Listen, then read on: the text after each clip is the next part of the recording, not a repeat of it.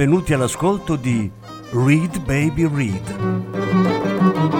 un programma di reading letterario radiofonico a cura di Franco Ventimiglia e Claudio Desser. Voce Franco Ventimiglia. Regia Claudio Desser.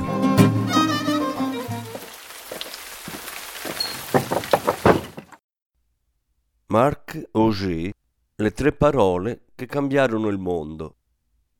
Lettura in quattro parti. Quarta parte. 7 aprile 2018. E il 7 mi sono svegliato presto e ho acceso subito la radio. Con mia grande sorpresa, le notizie erano di una banalità deprimente.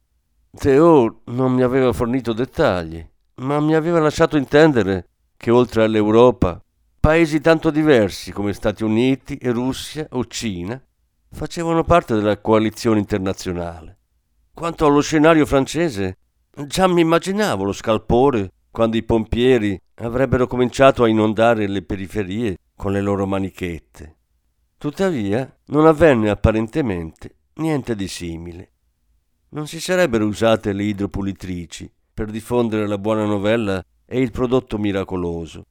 Per un istante mi sono chiesto se Theo, per quanto uomo di scienza fatto e finito, non avesse confuso i suoi sogni con la realtà e se il suo impegno contro l'oscurantismo non gli avesse dato un po' troppo alla testa. Alle undici cominciarono a filtrare alcune notizie.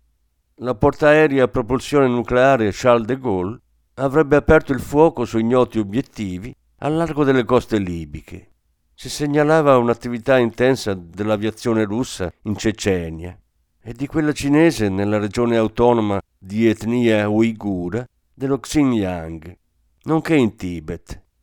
Vasti incendi sarebbero divampati alla periferia della città di Ho Chi Minh, in Vietnam, e a Seoul, capitale della Corea del Sud. Episodi sparsi che a prima vista nulla permetteva di collegare. Sono uscito a fare il mio giretto abituale e come al solito ho scambiato due chiacchiere con il giornalaio.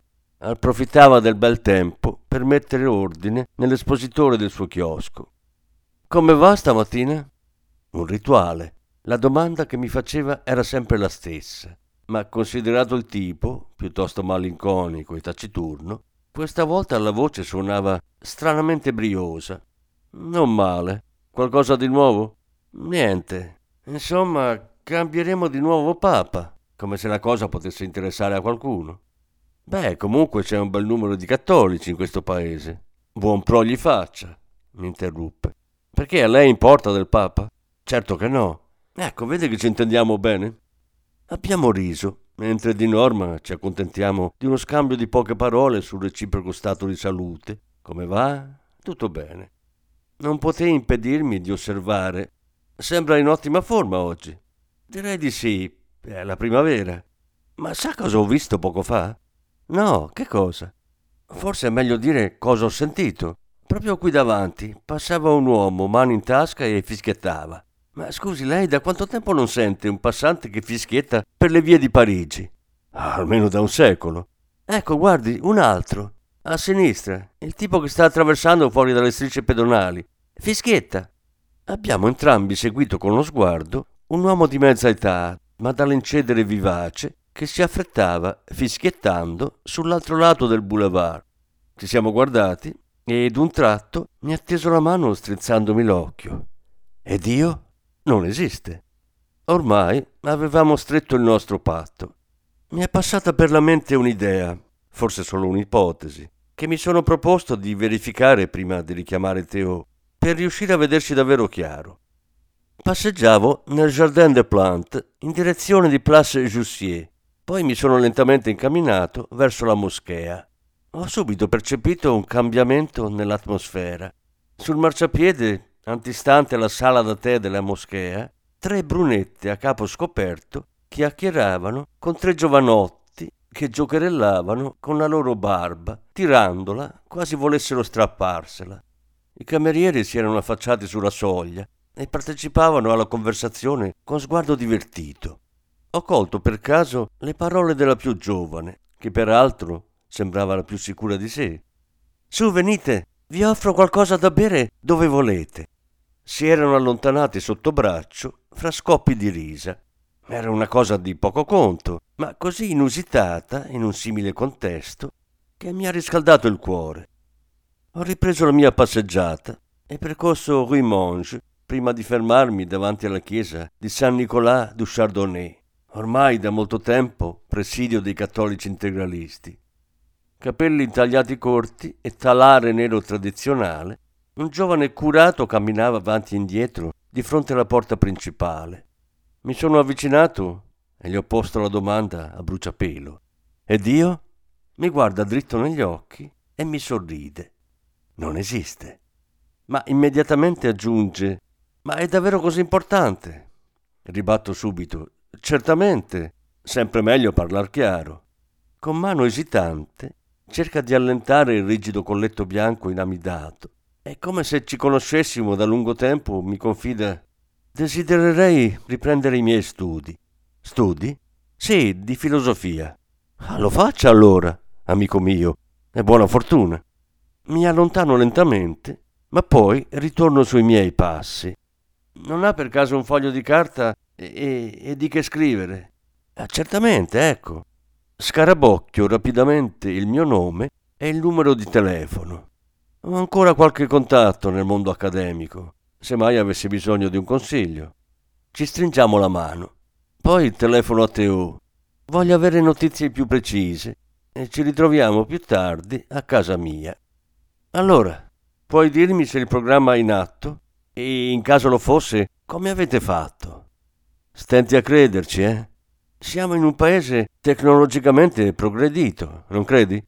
Avete adulterato l'acqua della città. Adulterato? Che parola grossa. La sostanza è del tutto innocua. Tutti i bacini idrici hanno subito il trattamento e ai detenuti nelle carceri è stato facilitato l'accesso alle docce. Non c'è più bisogno di imam, pastori o curati. Qualunque comune mortale ha potuto beneficiare della cura. È bastato bere un po' d'acqua o addirittura lavarsi le mani per diventare razionalisti. Nessuno si è accorto di niente. L'operazione Panoramix è al suo culmine. Tutti sopravviveranno al nuovo diluvio e non ci sarà nemmeno bisogno di un'arca di Noè. E questa storia dei bombardamenti di cui hanno parlato radio e televisione. Capisci bene che in paesi come Siria, Afghanistan, Mali e alcuni altri le condizioni non sono simili alle nostre.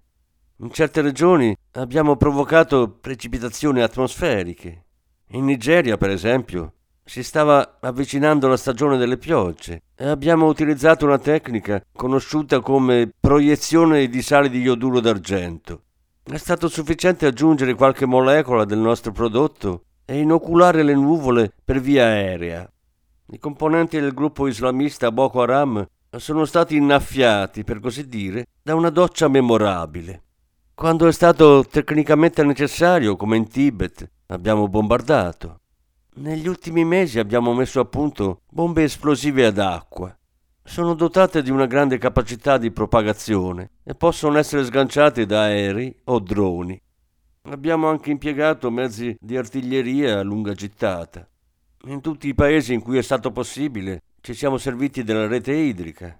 Oppure abbiamo impiegato manichette antincendio come nelle periferie della città di Ho Chi Minh, dove il governo vietnamita teme i cattolici, o a Seoul, dove le chiese protestanti sono superattive.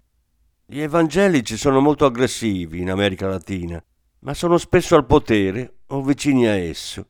I servizi segreti americani hanno fatto ricorso alla corruzione per accedere alla rete idrica quando le autorità locali si mostravano diffidenti o facevano orecchie da mercante secondo le nostre fonti di informazione, hanno raggiunto l'obiettivo in Medio Oriente, in Iran, in Arabia Saudita e nei paesi del Maghreb, grazie ad alcune complicità attive. Al momento siamo certi del risultato nel 99% dei casi. L'operazione Panoramix è un successo. Ma tutto questo non pone un piccolo problema etico. Forse agli spiriti fragili o ai bacchettoni e a qualche uomo politico. non certo agli scienziati. Loro sono per la verità, contro l'errore e la menzogna. Certo non sarà rivelato nulla su ciò che è davvero accaduto. I pompieri hanno spento incendi veri, ma appiccati poco prima da chi li aveva chiamati in soccorso. Gli artiglieri hanno creduto di lanciare vere granate, così come i piloti di aerei hanno creduto di sganciare vere bombe e non semplici sacche d'acqua un po' particolari. Semplice come inviare una lettera per posta. L'umanità è divenuta razionalista in un batter d'occhio. Non c'è altro da dire. Che ne sarà di Librement? Si autodistruggerà. La sua missione è compiuta e non sarà necessario rivelare ulteriori dettagli su come si è svolta.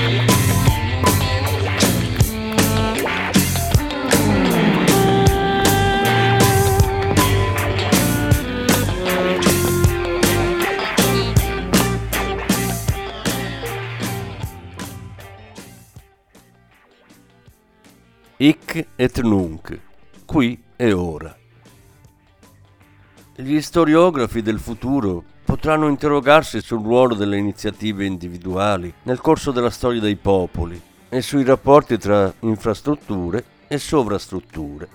Resta il fatto che a partire dall'8 aprile, alla fine dell'incredibile settimana seguita a quella santa, un cambiamento rapido pervase tangibilmente il pianeta. Chiese, templi, moschee e altri luoghi di culto, tutti assolutamente deserti. Quando gli ex fedeli incrociavano i loro ex preti o imam, li salutavano amichevolmente. A volte si scambiavano un sorriso divertito, proprio come vecchi amici che ammiccano ricordando le scappatelle vissute insieme. Il Dalai Lama rinunciò a reincarnarsi. Le tensioni fra certi popoli non svanirono completamente da un giorno all'altro, ma si allentarono a partire dal momento in cui si sbarazzarono del mantello religioso nel quale erano rimaste avvolte fino a quel momento. Così accadde che israeliani e palestinesi iniziassero a dialogare davvero e lo Statuto di Gerusalemme sembrò scivolare impercettibilmente nell'ambito delle idee antiquate. Il muro del pianto e la moschea di Al-Aqsa rimasero deserti. Ovviamente gli atteggiamenti aggressivi non svanirono di colpo, tuttavia divenne impossibile reclutare jihadisti.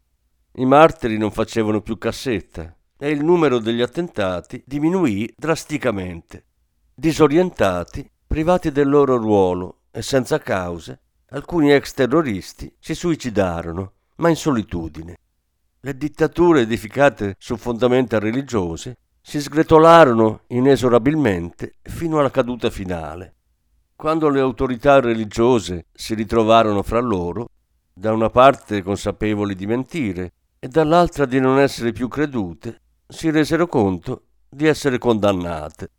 In Iran, uno sciopero generale cui partecipò l'intera popolazione riuscì a mettere fine al regime in meno di tre giorni. Le monarchie dei paesi del Golfo, a loro volta, caddero come frutti troppo maturi. Le strade di Kabul, Riyadh e Teheran pullulavano di donne a capo scoperto. Il mondo non era più sotto la minaccia di attentati o rapimenti di ostaggi. Gli invasati di Allah avevano perduto Allah e ritrovato la ragione. In Europa la gente smise di interrogarsi ansiosamente sulle pratiche religiose dei vicini. Le manifestazioni di intolleranza identitaria e religiosa diminuirono ed ebbe fine la caccia all'immigrato. L'antisemitismo fece arrossire di vergogna gli ex antisemiti. I problemi dell'integrazione dei musulmani, della compatibilità tra Islam e democrazia o della islamofobia semplicemente non erano più di attualità, al pari dei segni religiosi visibili o ostentati dalle regole religiose legate ai regimi alimentari, all'al o kasher. La costruzione di moschee smise di essere causa di attrito fra i partiti politici delle comunità locali tutti quelli che fino al giorno prima si definivano innanzitutto ebrei, cattolici, protestanti, ortodossi, musulmani o buddisti, si ritrovarono ad un tratto fratelli nel ben più ampio quadro dell'umanità. Un vasto programma culturale mondiale fu abbozzato dall'UNESCO, un programma che permetteva di riciclare i professionisti della religione che erano troppo anziani per riconvertirsi ma allo stesso tempo sufficientemente qualificati per valorizzare la storia e l'estetica delle istituzioni nelle quali avevano operato in passato. Ben presto si sarebbe assistito alla spettacolarizzazione delle messe solenni, come era successo in passato per le danze sacre di Africa e Oceania. La ricostruzione alla Mecca delle cerimonie di Aid el-Kebir, la grande festa musulmana, sarebbe diventata una delle attrazioni turistiche più richieste. E quella vaga nostalgia che spettacoli simili potevano risvegliare in alcuni, nel ricordo di un passato scomparso, avrebbe per sempre sigillato il mutamento nei loro animi. I flussi migratori verso l'Europa diminuirono con la fine dei regimi o dei gruppi islamici islamisti e delle guerre di religione i migranti scoprirono che era bello vivere in pace a casa propria, sulla propria terra natale. Le politiche mondiali furono rimandate alle loro vere responsabilità, migliorare la qualità di vita delle popolazioni. In ogni paese le somme astronomiche investite nella guerra contro il terrorismo, nella sorveglianza di luoghi pubblici, aeroporti, stazioni, sarebbero state da quel momento in poi consacrate alla lotta contro la disoccupazione e a favore del sistema di istruzione. L'indottrinamento religioso avrebbe ceduto il passo agli studi illuminati della storia delle religioni e degli interrogativi posti da esse, e non delle loro risposte dogmatiche. Presto l'uomo musulmano, cristiano, ebreo o buddista sarebbe apparso tanto distante nel tempo quanto l'uomo di Neanderthal. Numerose ONG e altre associazioni erano impegnate a mondializzare i diritti a un'alimentazione sana, alla salute e all'istruzione. Bill Gates fu il primo miliardario a devolvere l'80% del proprio patrimonio al bene pubblico e a investire somme colossali in un progetto che prevedeva la creazione di una Repubblica federale mondiale, il cui scopo sarebbe stato quello di debellare la povertà e promuovere la democrazia a livello planetario.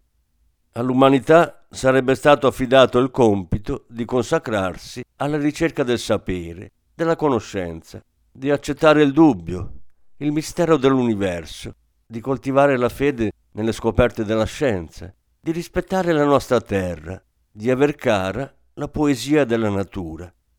Ciascun individuo avrebbe dovuto interpretare il proprio ruolo di traghettatore e dare un senso alla propria vita, per quanto effimera, andando oltre se stesso. Fob, Teofob, aveva ragione a sentirsi soddisfatto. Ormai desueta da tanto tempo nella maggior parte del pianeta, l'idea di felicità stava rinascendo. Gli uomini, tornati infine alla razionalità, sarebbero stati più inclini a riflettere, a pensare con la propria testa, a cercare di migliorare le proprie condizioni di vita, qui dove siamo, hic et nunc, qui e ora. Vedi, la gente ha capito che dietro la parola Dio si nascondeva quanto di migliore custodiscono in sé gli esseri umani, la loro piena consapevolezza della vita, Proprio questa li rende simili, malgrado la loro infinita diversità. È ciò che condividono e che li spinge a fare gruppo e a serrare i ranghi quando un amico muore, che li avvicina agli altri esseri viventi, anche agli animali. La vita dopo la morte è la vita dei vivi, non quella dei morti, che non esiste più di quanto esista Dio. Il fatto che tutto abbia una fine è proprio ciò che dà valore agli inizi. Senza volermi riempire la bocca di belle parole, devo confessare che provo una certa fierezza all'idea che questo giovanotto abbia potuto contribuire al progresso dell'umanità. Di tanto in tanto mi sorprendo al pensiero che se non esistono buoni genitori, comunque i meno cattivi sono di certo i meno autoritari. Concludo. Hai ragione, Teo mio. Teo non è un amico, né un compagno, lo avrete capito. Teo è mio figlio.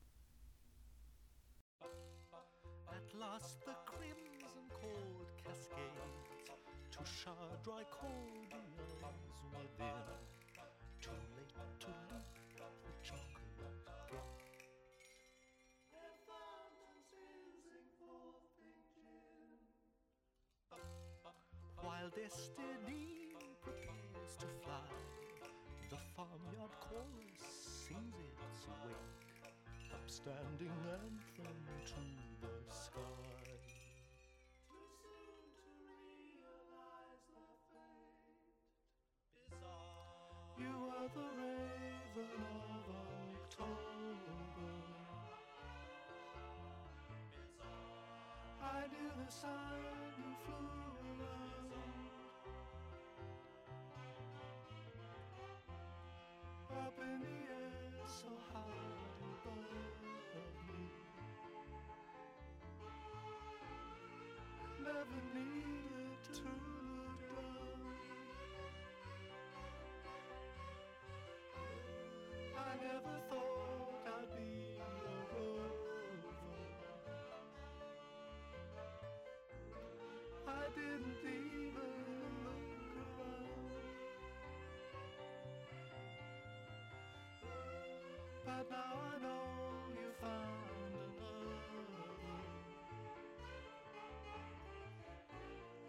So will someone please find me? Give now the host his claret and watch Madeira's farewell. Note his reaction, acid sharp. Should make the cognoscenti think. Avete ascoltato Read Baby Read, un programma di reading letterario radiofonico a cura di Franco Ventimiglia e Claudio Tesser. Grazie per l'ascolto, alla prossima settimana.